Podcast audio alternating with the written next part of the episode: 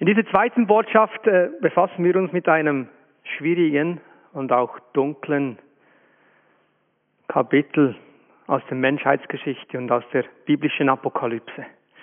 Es geht um die Verse in Daniel 9, um die 70 Jahrwochen und dazugehörend auch Gedanken zum antichristlichen Reich.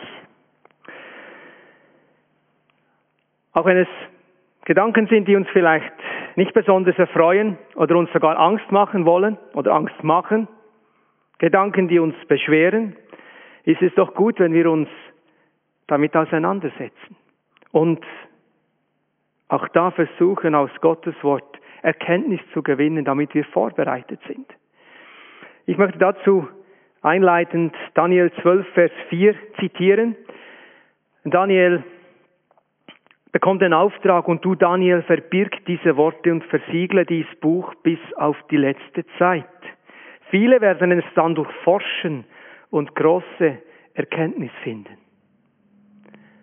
Ich glaube, wir sind von diesen Menschen, auf die das zutrifft, letzte Zeit.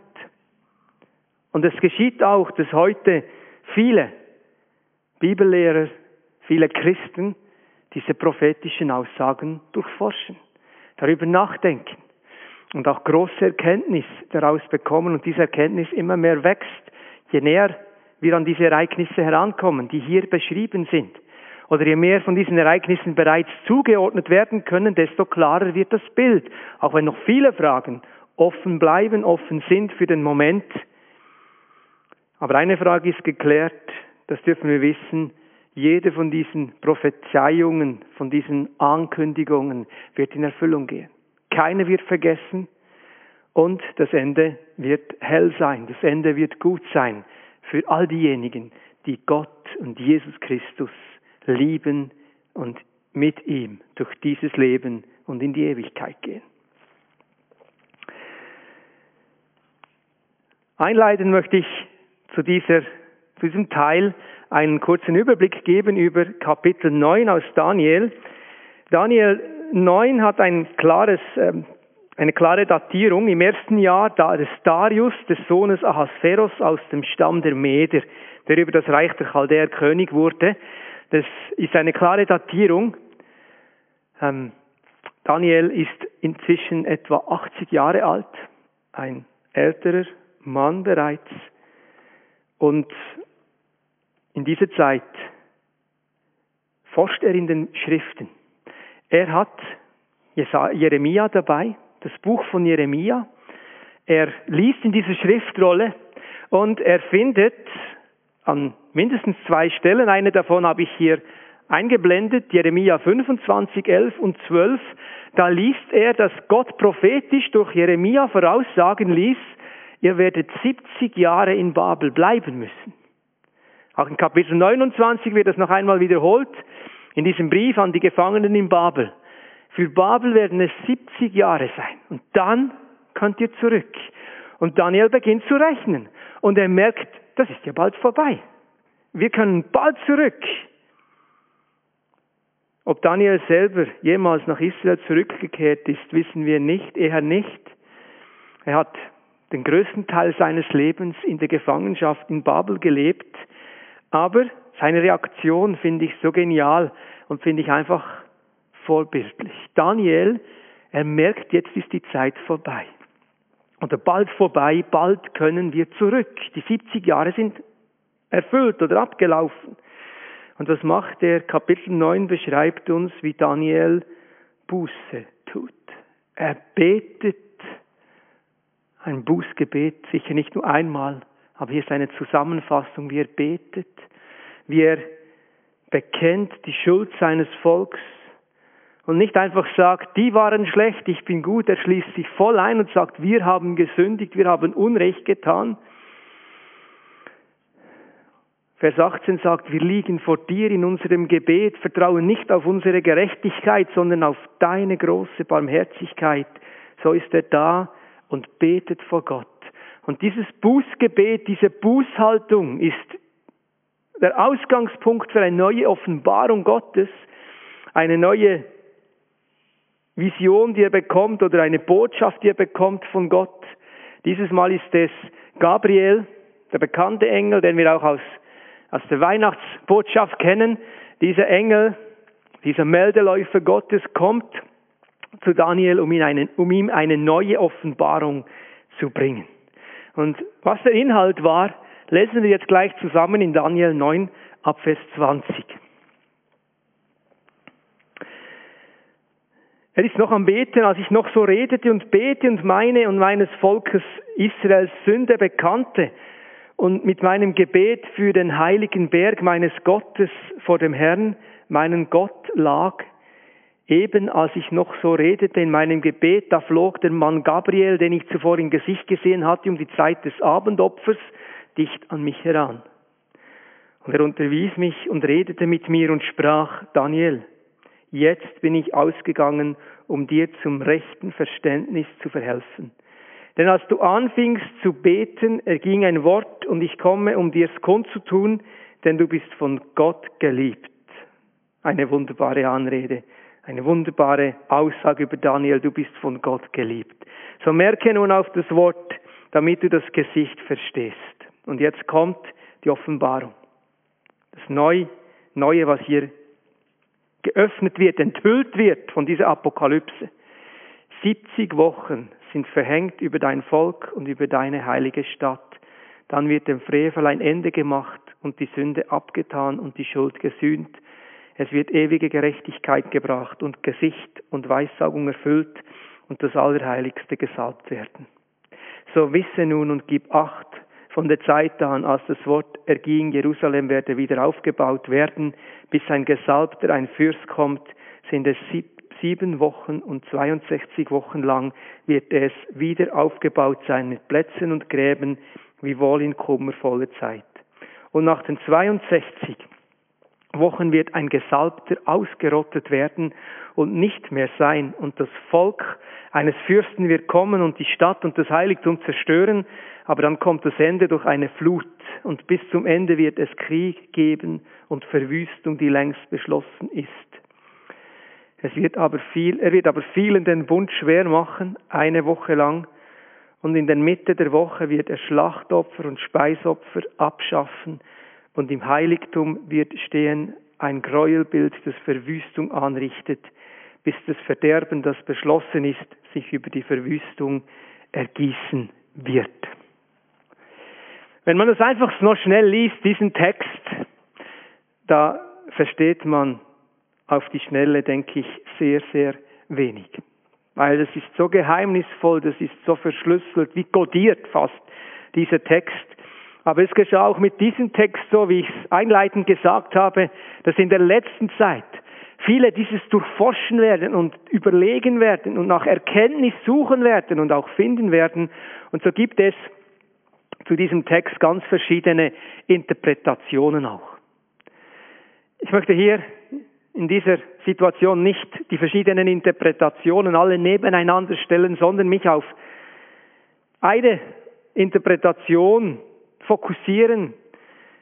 Sie wird auch von John MacArthur oder von Roger Liebi vertreten und ist für mich persönlich auch die, die einleuchtendste die ich auch persönlich auch denke, dass es in vielen Bereichen, vielleicht nicht in jedem Detail, aber in vielen Bereichen doch zutreffend sein könnte, was hier gemeint ist mit diesem Abschnitt aus Daniel 9. So wenden wir uns mal diesen Gedanken zu und ich möchte einige Erklärungen vorausschicken. Hier ist die Rede von 70 Wochen. 70 Wochen. Im Griechisch oder im Hebräisch, Entschuldigung, im hebräischen Urtext heißt es hier Shavua. Eine siebner Einheit.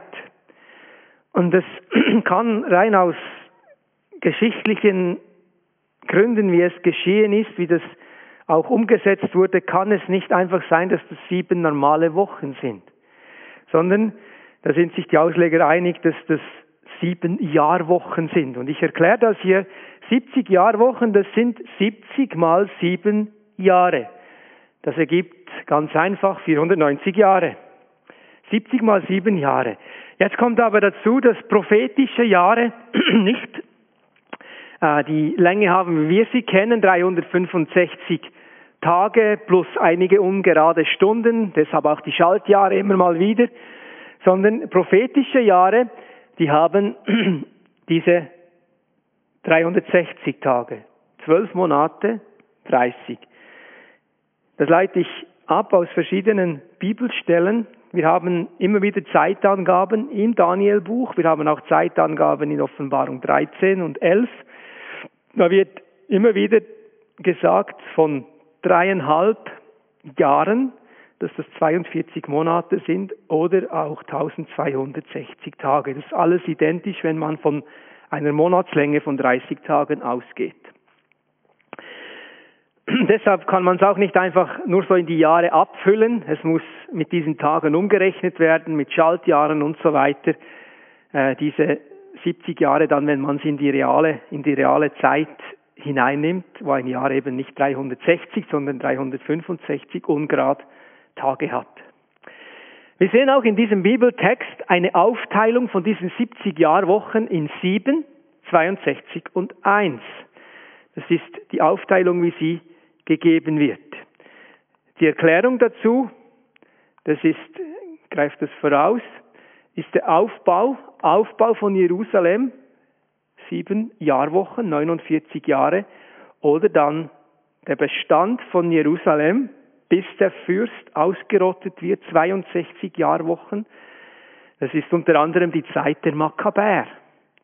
Die Makkabäerzeit, welche im Buch 1. Makkabäer, 2. Makkabäer in den Apokryphen beschrieben ist. Und da sehen wir auch viel von dem, was hier nur ganz kurz erwähnt ist, dass es bestehen wird 62 Wochen lang, Jahrwochen lang, wie wohl in kummervoller Zeit.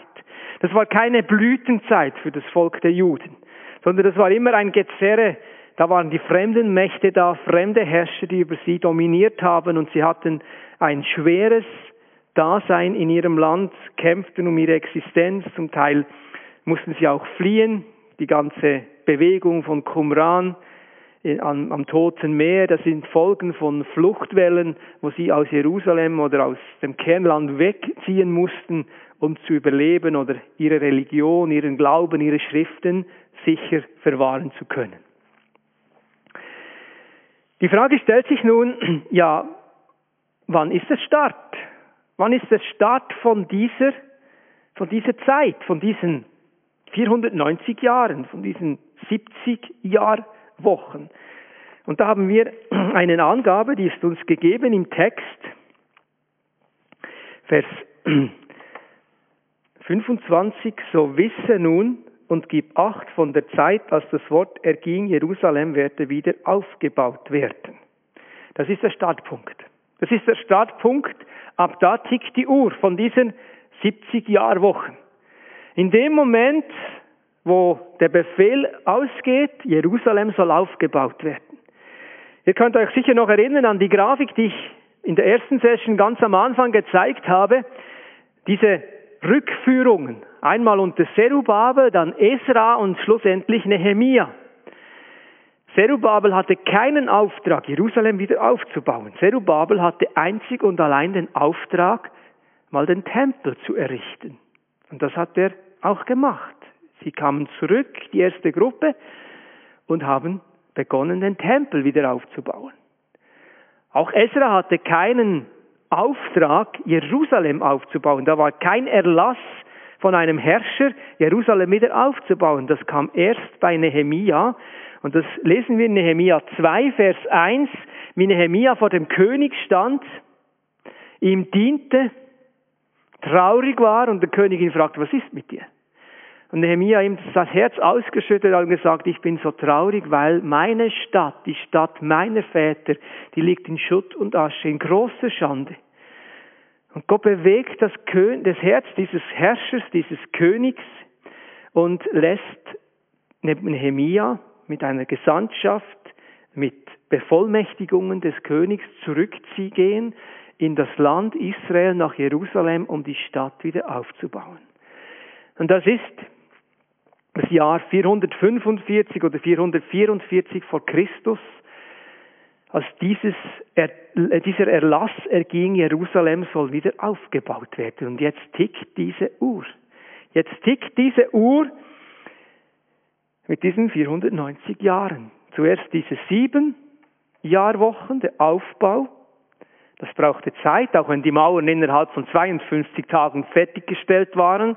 Da war Jerusalem noch längst nicht, der ganze Innenbereich war noch nicht aufgebaut. Das wurde erst nach und nach wurde es aufgebaut.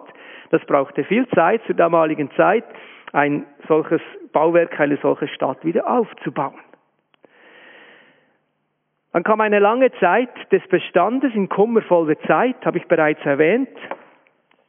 Und dann haben wir im Text ein weiteres Detail. Nach diesen 62 Wochen wird ein Fürst ausgerottet werden. Oder auch, wird auch gesagt, ein Gesalbter, der Messias, es sind deckungsgleiche Begriffe, Messias, Gesalbter, Christus, das ist alles ein und dasselbe und bezieht sich auf niemand anderes als Jesus Christus. Hier wird also gesagt, nach diesen sieben und 62 Jahrwochen wird ein Fürst, der Gesalbte, ausgerottet werden.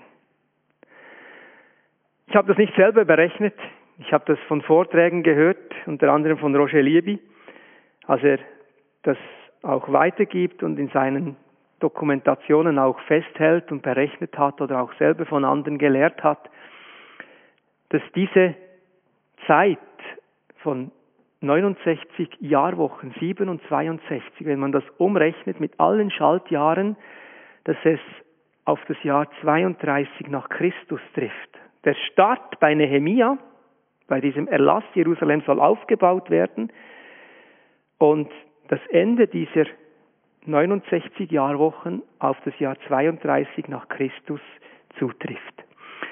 Es ist dieses Jahr, in dem der Messias als Fürst aufgetreten ist. Jesus Christus ist genau einmal als Fürst aufgetreten hier auf dieser Erde und das war am Palmsonntag. Am Palmsonntag ließ er sich verehren wie ein Fürst, ist in Jerusalem eingeritten als König.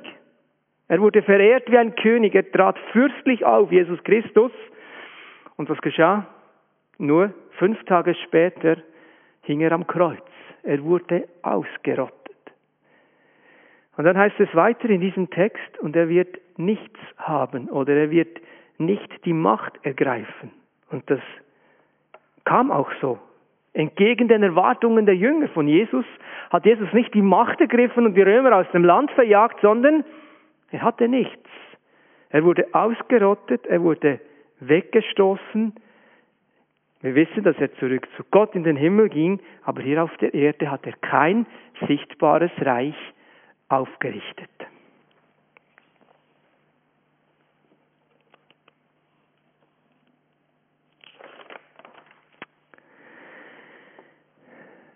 Jetzt bleibt die Frage, was ist mit der 70, 70. Jahrwoche? Die letzte, wo ist die?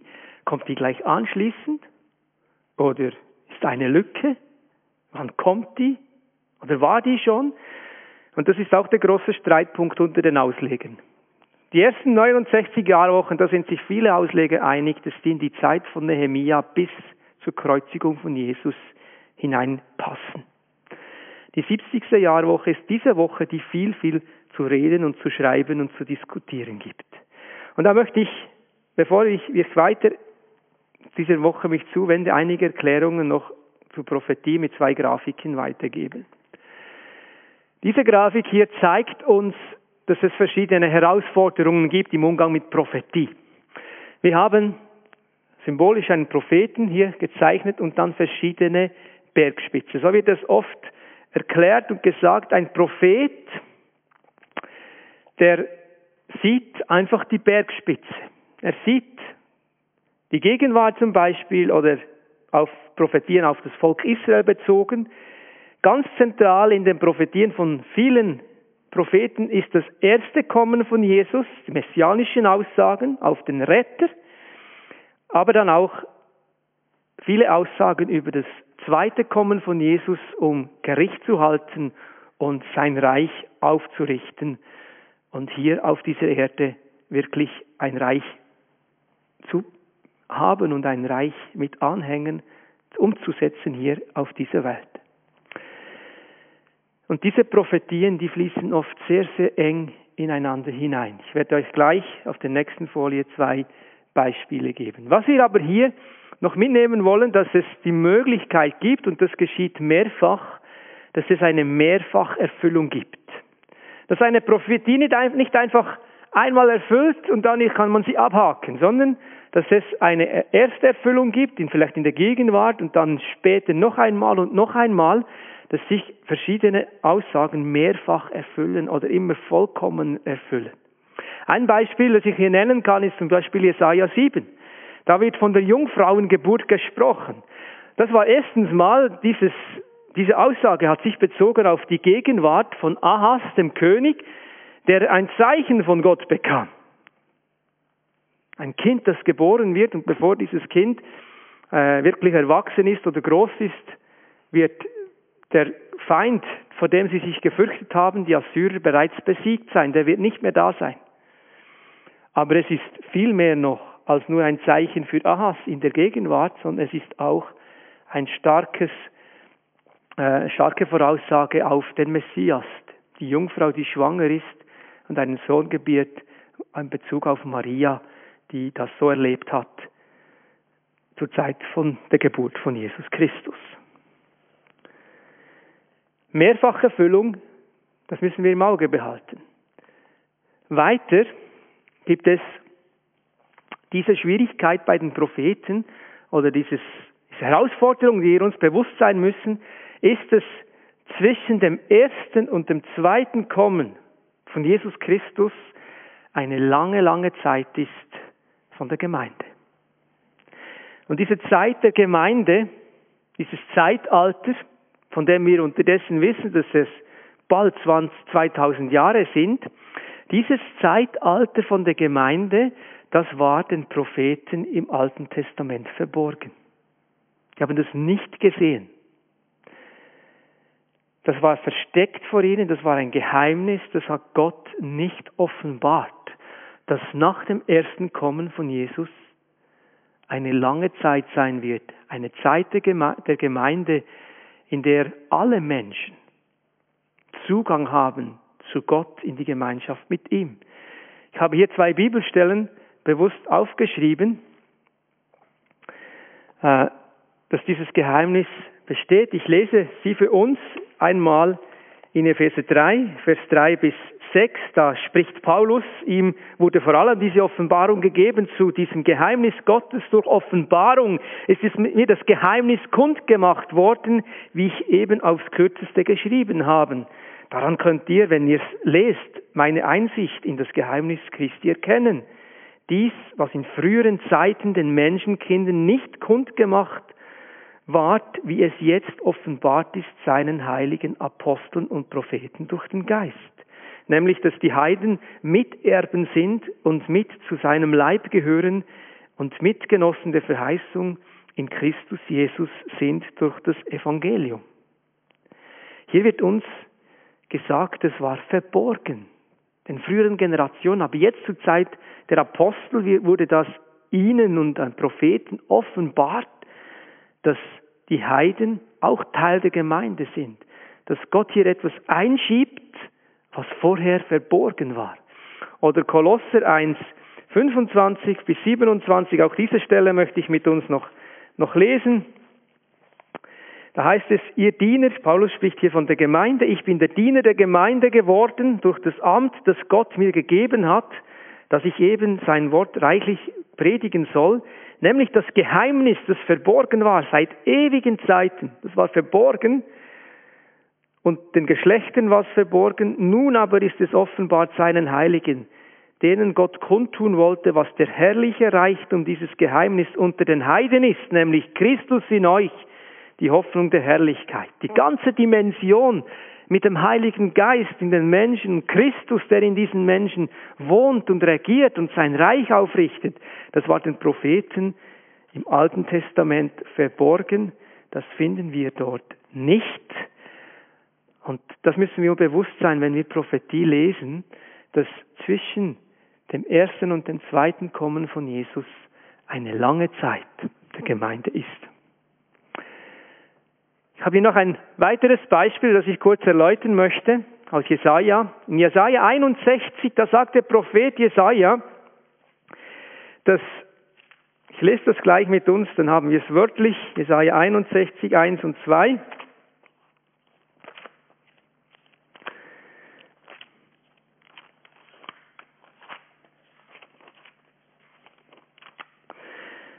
Da sagt Jesaja, der Geist Gottes des Herrn ist auf mir, weil der Herr mich gesalbt hat. Er hat mich gesandt, den Elenden gute Botschaft zu bringen, die zersprochenen Herzen zu verbinden, zu verkündigen den Gefangenen die Freiheit, den Gebundenen, dass sie frei und ledig sein sollen, zu verkündigen ein Gnadenjahr des Herrn und einen Tag der Vergeltung unseres Gottes zu trösten alle Trauernden. Als Jesus in Nazareth in die Synagoge kam, haben sie ihm die Jesaja-Rolle gereicht. Und Jesus hat genau diese Stelle hier aufgeschlagen und dann begann er zu lesen. Und er hat gelesen, Vers 1, die Freiheiten Gefangenen, die Gebundenen, dass sie frei und ledig sein sollen. Und dann Jesus weitergelesen, zu verkündigen ein gnädiges Jahr des Herrn. Und dann stoppt er. Hier in Jesaja ist kein Punkt, kein Komma, sondern es geht gleich weiter und ein, und ein Tag der Rache, der Vergeltung unseres Gottes, das Gericht. Aber Jesus, der Sohn Gottes, kommt und er liest und stoppt beim Gnadenjahr des Herrn und sagt, diese Worte sind erfüllt vor euren Augen und Ohren. Er nimmt das aus Jesaja 61, 1 und 2, was auf das erste Kommen zutrifft. Das zitiert er in der Synagoge in Nazareth.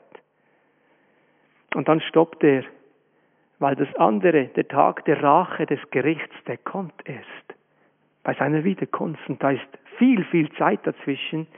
In Jesaja erkennt man das nicht einfach so leicht, sondern das gehört irgendwie, das ist wie zusammen erwähnt, aber dann bei Jesus sieht man das. Also wir merken, zwischen dem ersten und dem zweiten Kommen von Jesus, da ist eine lange Zeit, die Zeit der Gemeinde, dieser Einschub. Und ich denke, das hilft uns auch, wenn wir jetzt wieder zurückkommen zu Daniel 9 und uns überlegen, was ist mit dieser 70, 70. Jahrwoche. Wir haben hier aufgezeichnet, noch einmal kurz zusammengefasst, sieben, Wo sieben Jahrwochen, 49 Jahre vom Erlass für den Wiederaufbau. Dann die, diese kummervolle lange Zeit von 62 Jahren, bis der Gesalbte ausgerottet wird, Golgatha, das Kreuz von Jesus Christus. Und jetzt kommt eben nicht die 70. Jahrwoche direkt angehängt, sondern auch der Text in, in Kapitel 9 sagt es, äh, deutet das an, wenn es heißt, dass es nach dieser Ausrottung wird der Fürst kommen und die Stadt und das Heiligtum zerstören. Nach der Ausrottung kommt nicht die letzte Woche jetzt, sondern es kommt die Zerstörung von Jerusalem. Genauere Übersetzungen sagen hier noch, es wird der Fürst des kommenden, oder der, der, der kommende Fürst, der, der aus der, der kommende Fürst, der kommen wird dann in dieser 70. Jahrwoche, der, sein Volk wird kommen und das die Stadt und das Heiligtum zerstören. Da leiten einige dann ab, dass der Antichrist, dieser letzte Fürst, auch aus dem römischen Reich kommen muss. Es wird gesagt, dass Jerusalem zerstört wird. Das geschah 70 nach Christus durch Titus, den römischen General, wurde Jerusalem zerstört. Und dann kommt eine Zeit, hier wird sie beschrieben, bis zum Ende dieses Biss ist ganz wichtig, weil da gibt es eine Lücke. Da ist jetzt dieser Einschub, so erkenne ich es, so denke ich, dass, es, dass wir es auch auslegen dürfen und sollen. Da ist eine Lücke bis zum Ende. Da wird es Krieg und Verwüstung geben.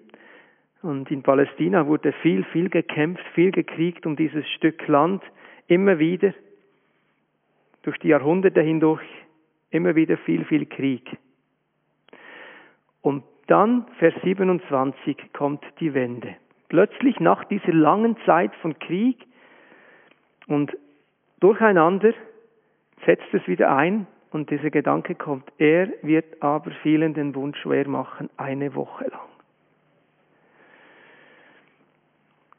Plötzlich kommt diese Woche, nach einer langen Zeit, nach einem Unterbruch kommt diese Woche und es wird gesagt, dass dieser Fürst einen Bund schließen wird mit den Juden. Wann das sein wird, wie das sein wird, das kann ich nicht beurteilen. Aber wir müssen sehr genau darauf achten, wenn so Bundesschlüsse geschehen, Verbündnisse geschehen. Einige Ausleger meinen, vor allem wenn es von, vom Römischen Reich ausgeht, vom wiederauferstandenen Römischen Reich, wie es auch genannt wird, äh, wenn da ein Bundesschluss kommt mit, den, mit, dem, mit den Israelis, mit, den, mit dem Stamm, mit den Juden, dann beginnt diese Uhr zu ticken. Wann das ist, wie das ist, da möchte ich mich nicht weiter äußern dazu, weil es nicht einzuordnen ist im Moment. Es wird dann gesagt, dass diese Zeit sieben Jahre sein wird. Es wird auch gesagt, dass in der Mitte etwas Dramatisches geschehen wird, dass der Bund gebrochen wird, dass es einen Riss gibt in diesem Bund und dass diese Zeit, die dann kommt, eine der schrecklichsten Zeiten sein wird oder die schrecklichste Zeit überhaupt sein wird, die über diese Erde geht. Ich lese dazu Kapitel 12, Vers 1, der zweite Teil, oder kann alles lesen. Zu jener Zeit wird Michael, der große Engel, für dein Volk, der für dein Volk eintritt, sich aufmachen. Denn es wird eine Zeit so großer Trübsal sein, wie sie nie gewesen ist, seit es Menschen gibt, bis zu jener Zeit. Aber zu jener Zeit wird ein Volk errettet werden, alle, die im Buch geschrieben stehen. Auch Kapitel 7 wird dieser Fürst beschrieben als einer, der Großes redet, der kämpft gegen die Heiligen, der sogar siegt über die Heiligen, der schreckliches, schreckliche Verwüstung anrichtet, in, vor allem in Israel, aber es wird auch die ganze Welt betreffen, wenn dieser Fürst da sein wird. Wenn wir hier noch einmal kurz zusammenfassen nach diesen Grafiken, der Fürst, Jesus Christus wird aus, ist ausergesalbt, er wird getötet. Er wird nichts haben. Dann kommt das Volk des zukünftigen Fürsten. Das ist nicht zu verwechseln mit Jesus Christus, sondern der zukünftige Fürst, das ist der Antichrist. Und sein Volk kommt und zerstört die Stadt. Das ist geschehen im Jahr 70. Dann kommt die Zeitlücke im Text bis zum Ende Krieg und Verwüstung. Und der zukünftige Fürst, der beschrieben ist hier, der wird den Bund schließen mit Israel für eine Jahrwoche. In der Mitte wird er Schlachtopfer und Brandopfer abschaffen. Da kommen ganz verschiedene Fragen hoch, die ich zum Schluss dann auch noch auflisten werde, wenn ich das so lese. Aber wir möchten uns für einen Moment noch diesem Punkt von diesem Gräuelbild der Verwüstung zuwenden. Es wird hier gesagt, dass dieser Fürst im Heiligtum ein Gräuelbild der Verwüstung anrichten und aufstellen wird, bis das Gericht kommt über diesen Fürsten und sein Reich. Gräuelbild der Verwüstung, diesen Gedanken finden wir hier in Daniel. Wir finden ihn in 2. Thessalonicher 2. Wir finden ihn aber auch in der Offenbarung 13 wieder. Da wird es beschrieben, wie Gräuel angerichtet wird, wie Schändliches getrieben wird im Tempel, im Heiligtum, bis er gerichtet wird. Gräuel der Verwüstung, das ist eine Linie, die sich durchzieht, auch durch äh, die Geschichte. Das erste Mal, wo wir dem begegnen, dass ein Heide, ein Herrscher ganz bewusst den Tempel entweiht, finden wir bei Antiochus Epiphanes.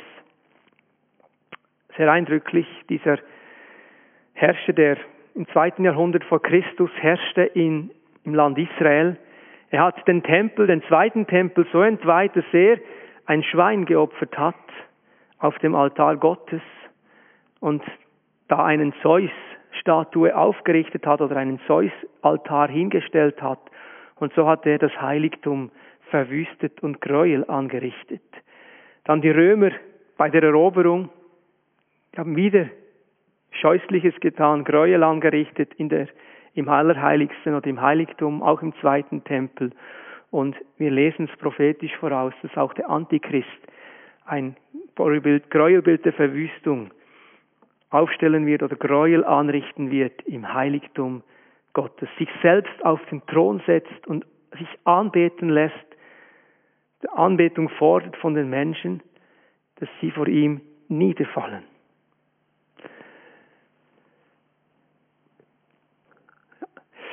Was wir sehen ist, dass nicht alles so klar ist, wie manchmal gesagt wird. Wenn man einigen Auslegen zuhört, dann denkt man, ja, das ist alles klar. Die wissen alles, wie es geschieht. Die können ein Schema aufstellen, alles durch, durchtakten. Aber so klar ist es nicht. Es bleiben Fragen offen. Was wir aber in unserer Generation wissen und sehen können, ist, dass ein Meilenstein in der Prophetie in Erfüllung gegangen ist, auch aus dem Buch Daniel, Kapitel 12, Vers 7. Da sagt dieser Mann, der mit Daniel redet in hellen Kleidern, nach der Frage, ja, wann wird das geschehen, wie wird das sein, da sagt dieser Mann, es wird in der Zeit sein, wenn dein Volk aus einer weltweiten Zerstreuung zurückkommt in das heilige Land. Wir sind Zeuge von diesem Geschehen. 1900 Jahre lang hat kaum jemand daran geglaubt, geglaubt, dass dieses Judenvolk noch einmal zurückkommt in ihr Land. Aber seit 1948 ist Israel wieder ein Staat. Sie sind da, sie kommen immer mehr zurück. Diese weltweite Zerstreuung hat eine Wende genommen. Daniel 12,7 hat es vorausgesagt. Es wird geschehen. Die werden zurückkommen. Und das ist eine, ein klarer Hinweis an der Weltenuhr, dass es vorwärts geht, dass Gott sich langsam aber sicher immer mehr wieder seinem Volk zuwendet und auch ein Ruck durch diese prophetischen Aussagen geht und sich vieles erfüllen wird, ganz neu oder neu ins Rollen kommt, neue Möglichkeiten aufgehen, weil diese große Meilenstein erfüllt ist, dass das Volk Israel wieder zurück ist in seinem Land. Fragen, die für mich offen bleiben, die ich hier auch nicht beantworten kann auf die Schnelle oder auch, auch, auch wenn ich mich länger darum bemühen würde. Das sind diese Fragen. Wann beginnt diese 70. 70. Jahrwoche? Wann ist es soweit?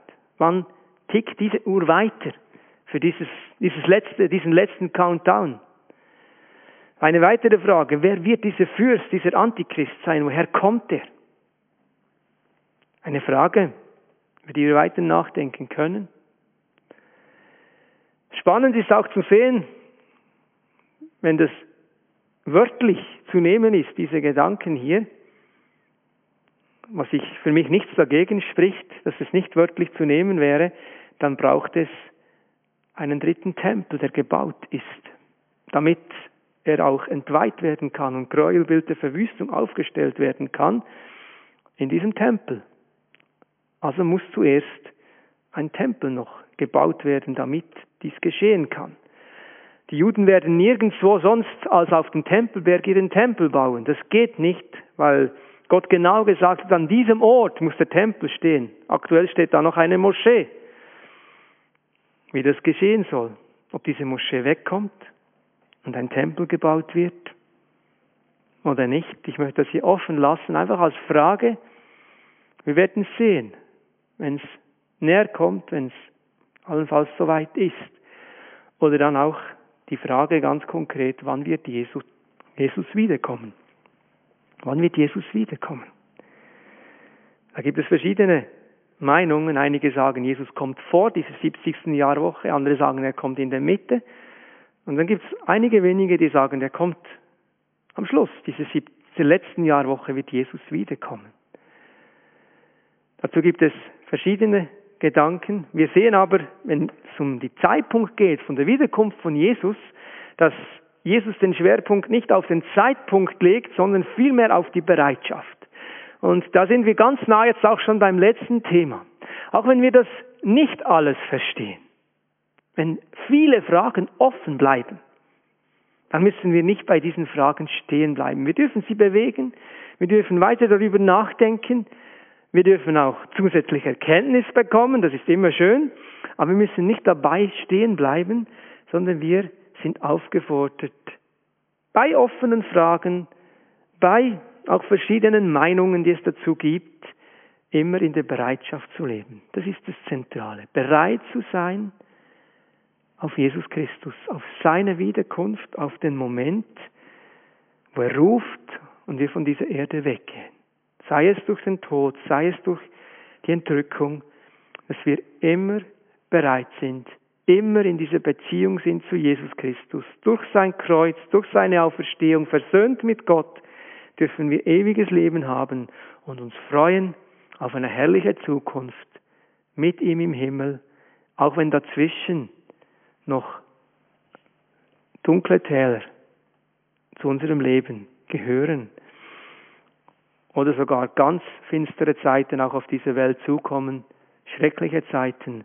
Wir haben Hoffnung, weil wir Jesus haben.